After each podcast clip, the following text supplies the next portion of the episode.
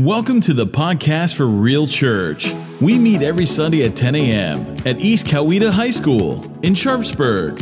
We invite you to join us for our energetic and passionate worship services. Check us out at realchurchcoweta.com or search for us on Facebook at Real Church Coweta. We hope you enjoy this week's message. Hey, listen, uh, you want to go ahead and turn your Bibles to 1 Timothy.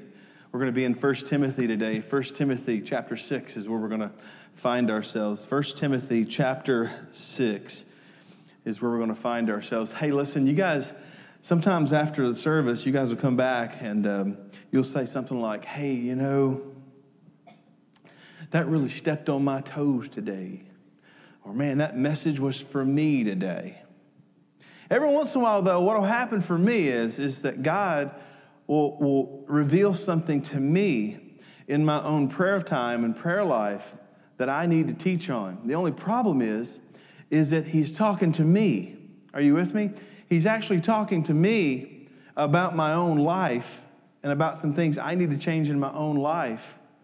And he'll say, I want you to teach that. And I'm like, well, Lord, I don't want to teach that. And so what I usually do then is I feel like God's leading me to another direction. You guys ever, ever done that? And so that's, that's kind of what this message is today. I should have done this message about four or five weeks ago, but I decided to put it off until today, all right? Um, so let me tell you how it all came about, though. So you guys have, this is an iPhone. This message all came about because of this iPhone, all right? You know how it came about? I was driving in the car with some friends of mine, and my beautiful bride was in the back seat. She was in the back seat, um, and she was being a sweet, loving wife, as she always is. And, uh, um, and uh, I, I have an iPhone 6, a regular one, okay?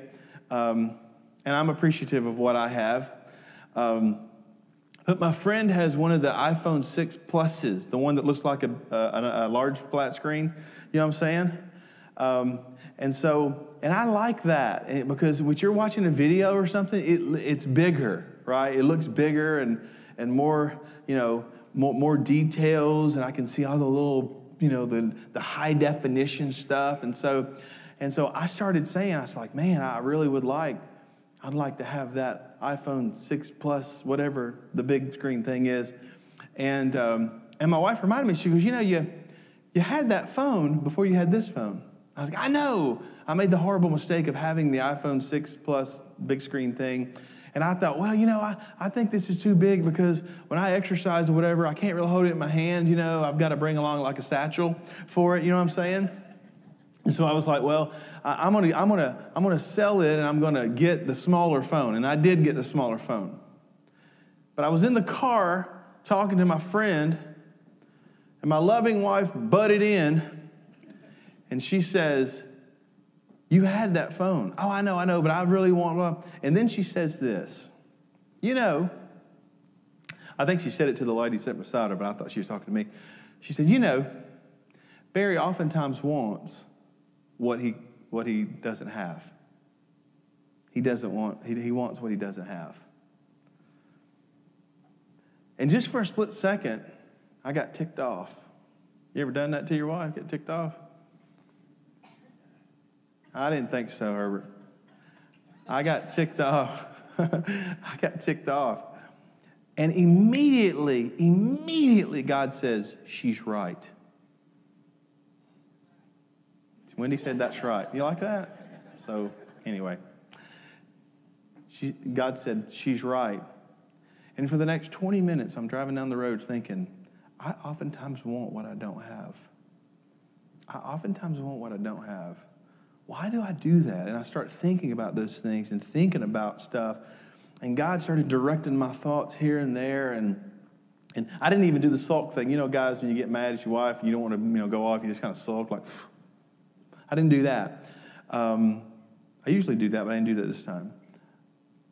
It was kind of amazing. I was like, I, why do I do that? And so it started me on this train of thought of why do I do that for? Why is it that I want oftentimes things that I don't have when what I have is what I wanted before. And I started thinking about those things, and God started bringing these texts to my mind. One of the texts he brought to mind is found in 1 Timothy chapter 6, starting in verse 6. 1 Timothy chapter 6, starting in verse 6. It says this it says, I'll give you another minute. It says, Yet true godliness with contentment is itself great wealth. After all, in this next text, I don't know if you guys ever noticed, this next text I'm going to read sounds kind of like what my mom would say, almost like I brought you in the world, I'll take you out. You know what I'm saying? Uh, this is every time I read this text, I think about sound like something my mom would say. After all, we brought nothing with us when we came into the world, and we take, can't take anything with, with us when we leave it. So if we have enough food and clothing, let us be content. Let us be content. If we have enough, true godliness, and I love true godliness with contentment is of great wealth. True godliness with contentment is of great wealth. If we are, if we are without food, I mean, with food and clothing, we should be content. I was like, gosh, man. And so then I started thinking about all the things that I have and all the things that I've been blessed with. And I started thinking about all those things. And then God started revealing other things to me. Anybody ever watched the show Tiny Houses? Anybody ever watched that show? Some of those people are freaks, aren't they? Let's just be real here. Let's be honest, okay? She's like, I can't believe it. I'm getting a 80 square foot home. I can turn around in it, sleep, go to the bathroom, all in the same little spot. And it's about the size of this square. All right? And the, and the, the setting is it says little houses, big lives right? Uh, small houses, big lives is what it says. Tiny homes. We watch that from time to time. And a lot of times the stories go like this I was in a stressed out job and I did this and this and this and this and this, and I had all this success and I had these large homes and I have all these things, and I decided I was no longer happy. I decided to throw all that away because that's not what brought me contentment. I wanted to spend more time with my husband or my wife and my family. And so what I did is I made this tiny home now, I'm all for tiny homes. That's all good and fine, okay? But one of those episodes, they had a Home Depot bucket they were using the bathroom in. I am out at that point. I don't care how tiny, I am out. If I can't flush it, I'm not about it. All right, that's just my deal. I don't do the, you know, I posted something this week. I was doing this message and it made me remind me of this about camping. Uh, and, and it said this it said, you know, um, camping is such a great thing. It's been in my generations for years. And the comedian said, Yeah, it's been in everybody's generation for years until they made something called the house. The house. Tiny homes. They go and try to seek this contentment that they're finding and they go and try to see, and it's a radical move, but they're looking for something. And you know what? We're all looking for something. We are, aren't we? We're all looking for something. These are some of the things that I found though. As the text says, it says, it says, godliness with contentment, with contentment is of great wealth. So what that says to me is this it says that God God wants us not only to be holy, but he wants us to be content with the portion that he's given us. And I want to tell you this. This is the first point I'm going to tell you. God's allotment for you is enough. All right, I want you to hear that. God's allotment for you is enough. It is enough. All right, now listen, I want you to hear this. I'm not just talking about money or portions, all right? I'm not talking about money or portions. I want to tell you guys something. Some of us, some of us make our families absolutely miserable with our discontentment. All right, some of us make some of y'all spiritual gifts is negativity. All right, it just is. It, I'm being honest. All right, quit looking at each other. It really is. It's negativity. Some of you guys have, and, and I, I can be this way too, always looking at the negative side of things. Some of us are making our families, our families, frustrated and miserable because we're never content. You know what's amazing is this, and I want you to hear this. What's amazing is that almost every single thing that you find yourself discontented about, this is true, almost every single thing was at one time something that you strongly desired. Are you with me? At one time, that was probably a prayer request. At one time, you wanted that home. God, please let us get in this home. Please let us get in this thing. Lord, please, please. Let Some of you guys may have said, Lord, please, you know, bring me this spouse that I so want. All right? And then you fast forward, and all of a sudden, the thing that was once a prayer request, you've now become discontent with. I have literally done this. I have been through in people's lives for so long where I actually prayed with someone about a job. They got the job, and four years later, they came back and said, Please pray for my job that I hate. And I was like, Wait a minute, four years ago, you were praying for a job. And now, because you've reached a certain level, you want something more. We are like that, aren't we? People are constantly wanting more and more. And what we find is, is there's no hole, there's no bottom to that pit that we fill things up in. Godliness, godliness with, with contentment is of great wealth. But that's who we are. But I want you to tell you something. God's allotment for us is enough. Hebrews chapter 13, verse 5. I think we have that up there. Maybe we don't. I just looked back. I didn't, I didn't put that. Let me read it to you. It says, Don't love, love money. Be satisfied with what you have. For God has said, I will never fail you and I will never abandon you. God has said this I will never fail you and I will never abandon you. So be appreciative of the portion size that you have. The truth of the matter is, and we don't want to hear this, but the truth of the matter is, is when we walk around and we're never content with anything, when we walk around and we're not content, what we're saying, to God is this what you provide for me is not good enough. That's what you say. What you provide for me is not good enough. The home, the spouse, the kids, the whatever, the job, on and on, it's not good enough. It's not good enough. That's what we're saying to God oftentimes. You know, my daughter had these dreams of having a vehicle. And so she was going to get a vehicle and we got her the first car we got her was a was an older used honda and so she drove that all through high school and then we got her another vehicle and when we got her the other vehicle she ended my, my daughter has the spiritual gift of wrecking all right she crammed three wrecks into nine months all right she did that we took a fourth mortgage out on our house to pay the insurance cost every month, okay? She literally has a spiritual gift of wrecking. Get this, you guys, two of the three accidents she has were in a parking lot with no other vehicle moving except hers. And I mean that. No other vehicle was moving except hers. We bought her a vehicle when she went off to college, and it was going to be her quote unquote final vehicle that we do. You guys, you know, parents, you know you do that. It's, all right, it's the final vehicle. All right, I'm done after this. So we bought that vehicle, and she flipped it. She flipped that vehicle in a ditch. I got the four o'clock call in the morning. I got that call, and I went up and drove up to where she was, and she was fine. She was okay, but she flipped that vehicle. And I told her, I said, listen, I don't mean any harm, but on the way up here, I called the insurance company, and we're going to have to cut you off for about a year. We're going to have to stop what we're doing here for about a year. And so for a year, my daughter did not have a vehicle. Now, I want to tell you something. Whenever she was first getting a vehicle, she wanted this and this and this. She wanted all these things. But you know what happened? Amazing. This is a miracle. An amazing thing happened whenever she went with a year without a vehicle. Do you know what happened? She said, Dad, I want something with four wheels and an engine, and preferably four doors if you have it. Two will take. If it's got one door and one door not on, that's fine. I want to roll.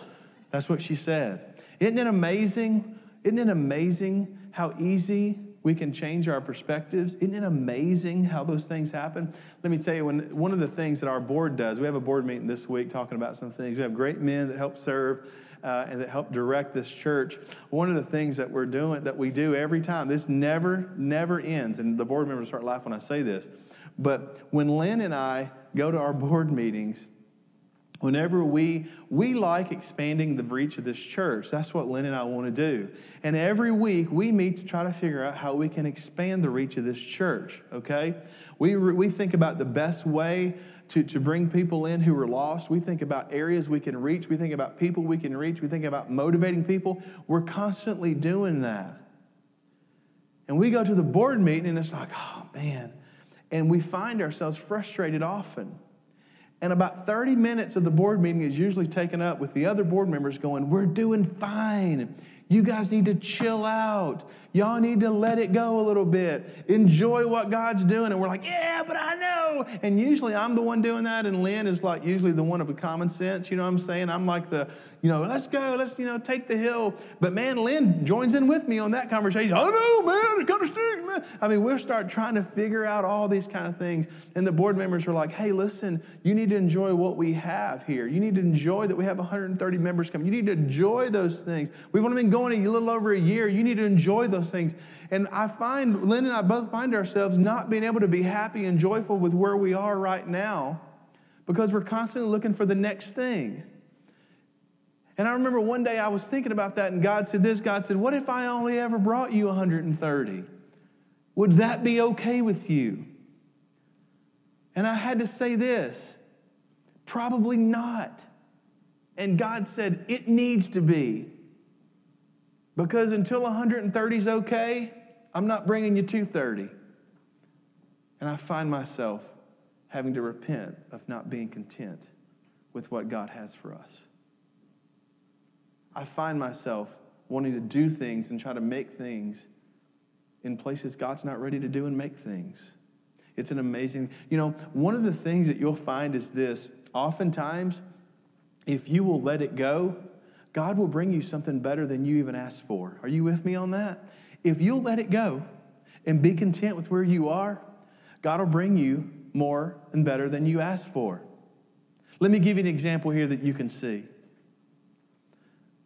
We had a worship leader here that saw a bumper sticker and that came to be our worship leader when we first started. We didn't seek them out, they came to us.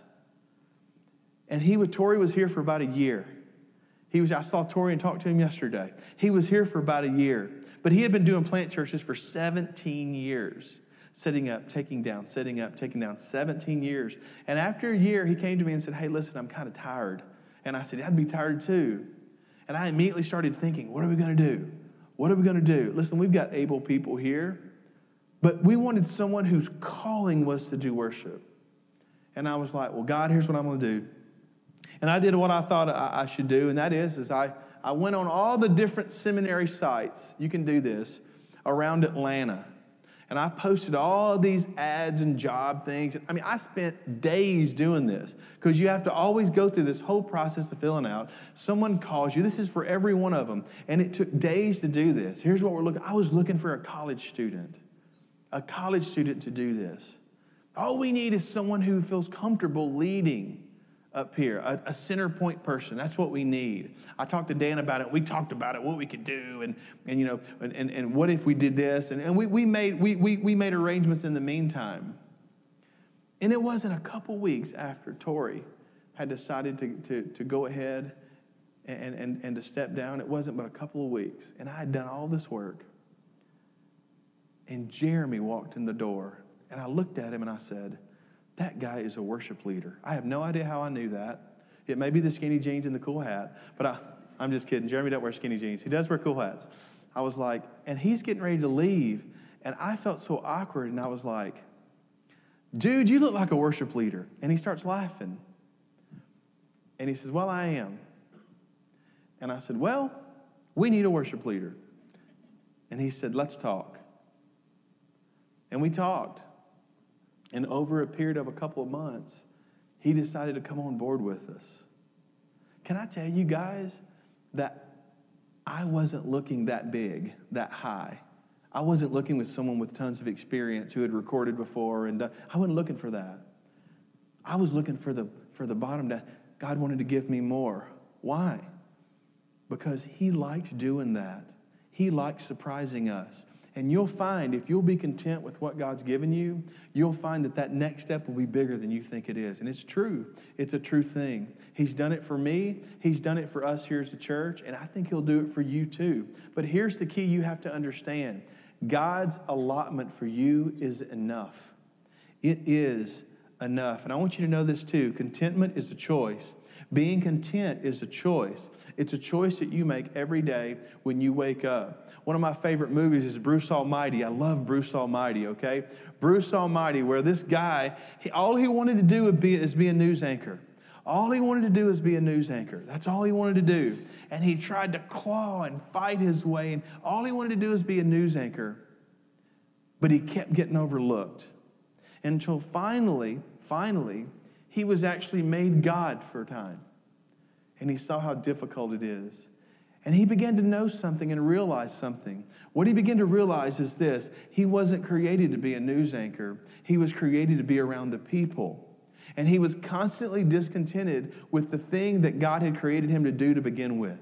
God had created him to be around the people, to be funny and crazy and in with the people. And he kept wanting to go to this other level, but he had to choose to be content with where he was. And that is where he found the biggest joy. You know, it's amazing how we can see things when we look at it from a different perspective, isn't it? Isn't it amazing how we can see things? Contentment is a choice. Do you know this? Do you know that you live what most of the world would consider to be like a king? Do you know that? Do you know your lifestyle is one that most of the world would consider to be like a king and like royalty? Do you know that? Do you know that you live? You have the food and the drink and the homes and the cars and on the medical. You have the whole thing and you live like a king. Even the poorest among us live like kings compared to the rest of the world. How do you make a choice to be content? Let me help you. Let me help you. There's an easy way. Tomorrow morning, when you get up, if you say, you know, I want to start being content, I want to start being content with what I have. I want to be content with where I am in my life. I want to be content. I don't want to be all, all you know, discombobulated. I don't want to be all, well, I don't know what I'm doing. I want to be content. Let me tell you something. You know how to do it? Do this. Your cell phone has, has an app called Google, all right? And you can do this. You can switch your search to Google, you can switch it to images, all right? If you want to learn to be content, then you switch your search to images, all right? Here's what I want you to type in I want you to Google Haiti children and see what images come up. Do that. Google Haiti children and see what images come up. And then right after you, this is before you ever get out of bed. All right, I want you to grab it. And then to, the next, the, the next thing I want you to Google is I want you to Google third world poverty. All right, and, and, and it's got no, no websites, just the images. And look at those images. And then the next thing I want you to do is I want you to Google Africa starvation. And then I want you to look at those images all right? And then the next thing I want you to do is I want you to Google poverty in America. And when you do that, I want you to look at those things. Search those pictures. Look at those pictures. And then before your feet hit the ground, I'll guarantee you, you will have made the choice to be content in the home you have, in the bed you have, in the job you have, in the kids you have, and on and on and on. Now, listen, I'm not saying that you shouldn't try to better yourself. I'm not saying that God's not calling you to a different job or a different home or a different whatever. I'm not God calling you. I'm not telling you that. I'm not telling you that at all. What I am telling you is this between the time when you go from point A to point B, God wants you to be content with the provision that He has given you because the provision that He has given you is enough. He wants you to make the choice to be content. That's what He wants you to do. This is the final thing I want you to hear. When we draw near to Christ, He changes our desires. When we draw near to Christ, He changes our desires. Psalm 37 4 says this it says that He will give you the desires of your heart. That's what He says. He will give you the desires of your heart. Psalm 37 4. But I want you to hear this. That doesn't mean that you're going to be sitting there going, okay, God will give me the desires of, of my heart. Lord, I want a new Porsche. That's what I want, Lord. That is a desire in my heart. I want a new Porsche. And then you go out and look at the thing. Okay, no new Porsche. The next day, God, I want a new Porsche and the day after. God, out, that's not what it's talking about. Let me explain to you what it's talking about. when you when you connect with God on a, on a level, your desires for what you think you want will begin to change, and they'll begin to change because God is, learn, is molding you and teaching you, and He will eventually come in and He will replace the desires that you thought you wanted with the desires that He wanted you to have. Some of you may wonder this, and I hope He doesn't mind me sharing this, but some of you may wonder this. Some of you may wonder why someone is talented, and I, am bragging on Jeremy today. He's my friend, I love him, but why he would be here, okay? I mean, his album is for sale back there on the table. Why is he here? Why is he not out touring and, and, and you know, doing the rock and roll thing and all that kind of, why is he not doing that? Let me tell you why he's not doing it. Because at a point in his life, God took those desires that he thought he wanted and he said, No, your ministry is going to be not only to the local church, but it's going to be to your family and your children and to your wife. And that's going to be your priority. And that's what you're going to put first. And when he did that, the joy that overwhelmed him was nothing that being a big star in the Christian world could give him. What happened? Let me tell you what happened. God came in and replaced and gave Jeremy his desires, gave it to him. And he'll do the same thing for you, and he'll do the same thing for me. I love this quote. It says, A Christian comes to contentment not so much by the way of addition as by but he, he does it by subtraction Contentment does not come by adding what to what you have, but by subtracting from what you desire. The world says that you will find contentment when your possessions, I want you to get this, when your possessions rise to meet the level of your desires, that's when you're content. But the Christian has another way of contentment. He brings his desires down to the possessions that God has already provided for him. Christians don't always need to look for the next thing. They don't always need to look for the next thing. The world says you will find contentment when you reach a certain level. You have a certain status, and on and on. But this is what God says, and I want you to get this. When you place your heart and your dreams and your whole life in my hands, your life will be aligned with the portion that I have given you. Your life will be aligned with the portion that I have given you, and you will experience overwhelming joy because you will be thankful for the portion that I've given you. That's what we are to do. That's what it says when it says that, that godliness and contentment are of great wealth. They're of great wealth. When we align our desires and allow God to place them there with the possessions that He's already provided for us, those things are what cause us to have joy. And those things are what cause us to be content. I want you to hear this, and I don't want you to walk out of here saying, Well, I don't need to ask for anything else, I guess. I guess that old beater's fine with me. You know, I'll just drive that thing till it falls in the ground. That's not what I'm saying. What I'm saying is this appreciate and be content with what you have right up until the point where God brings you the next thing He wants to give you, and then begin the process of appreciating that as well.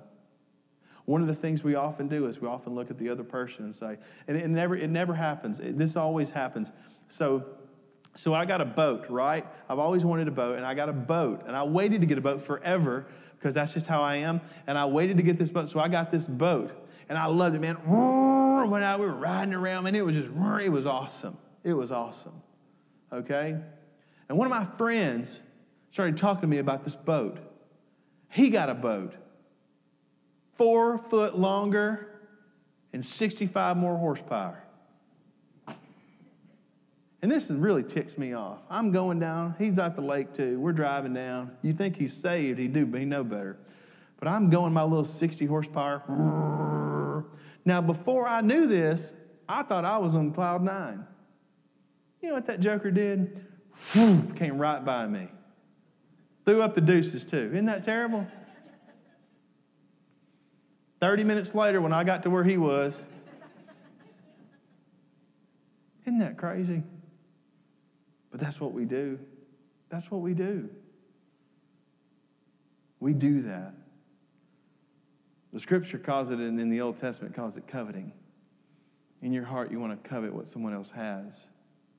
You want to covet what someone else has. But that's not the portion that God gave to you, and He wants you to be appreciative of what God gave to you.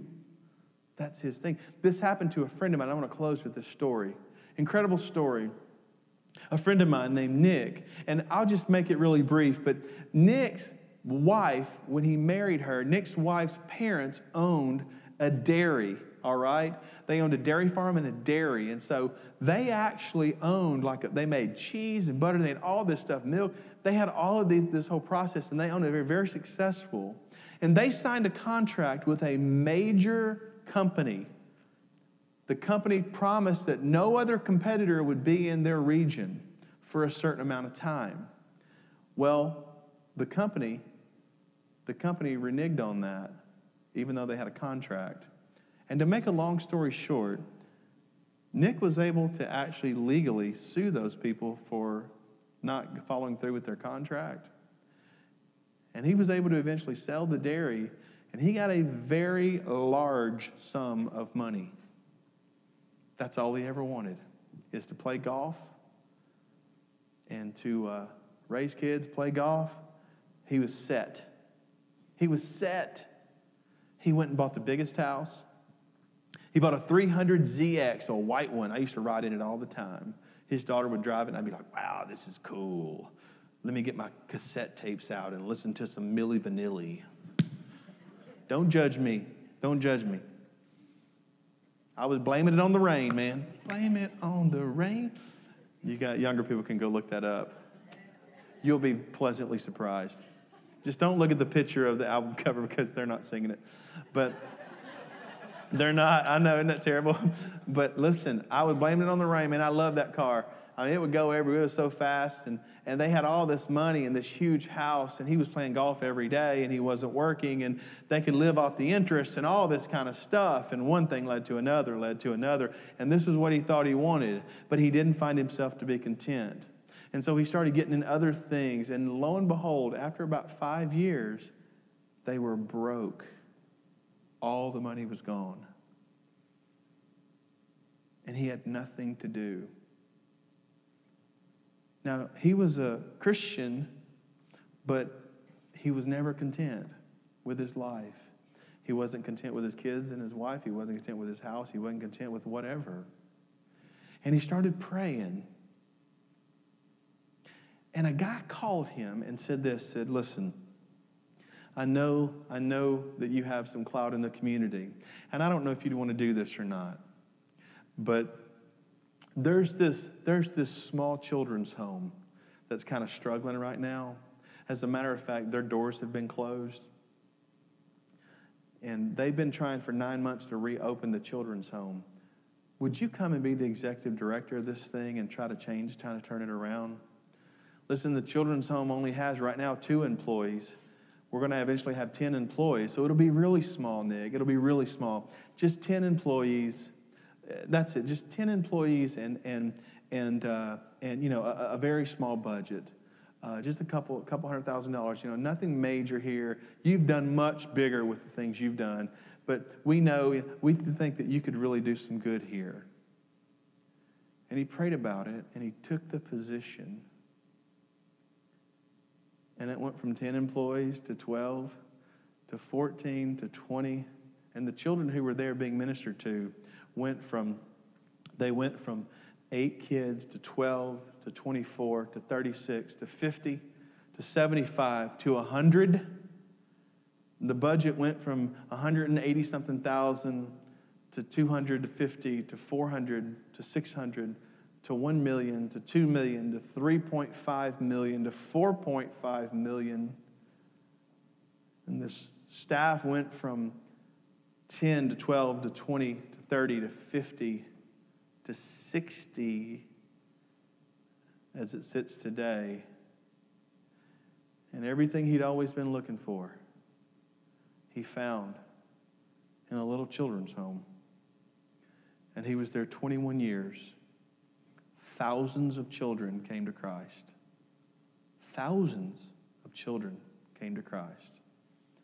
And his joy wasn't found in the money, and it wasn't found in the golf course, and it wasn't found in the large home. As a matter of fact, after they lost everything, they had to sell all their stuff and they moved into a two bedroom apartment. But he continued to be faithful. And today, today, Youthtown, where Wendy and I actually worked for a while, Youth Town is one of the leading alcohol and drug treatment centers in the South. And they work with children, both boys and girls. Crazy things happen, like this guy came and said, Hey, listen, I've got this property, and it's got this camp on it. And I don't know why God's let me do this, but I'm retiring. I want to give it to you. And he did, and they started a girls' program on another location and God continued. You know, two years ago, Nick retired, and the state, the state of Tennessee, proclaimed the day he retired as Nick Pappas Day because he had had such a huge impact on the children of Tennessee. Crazy story.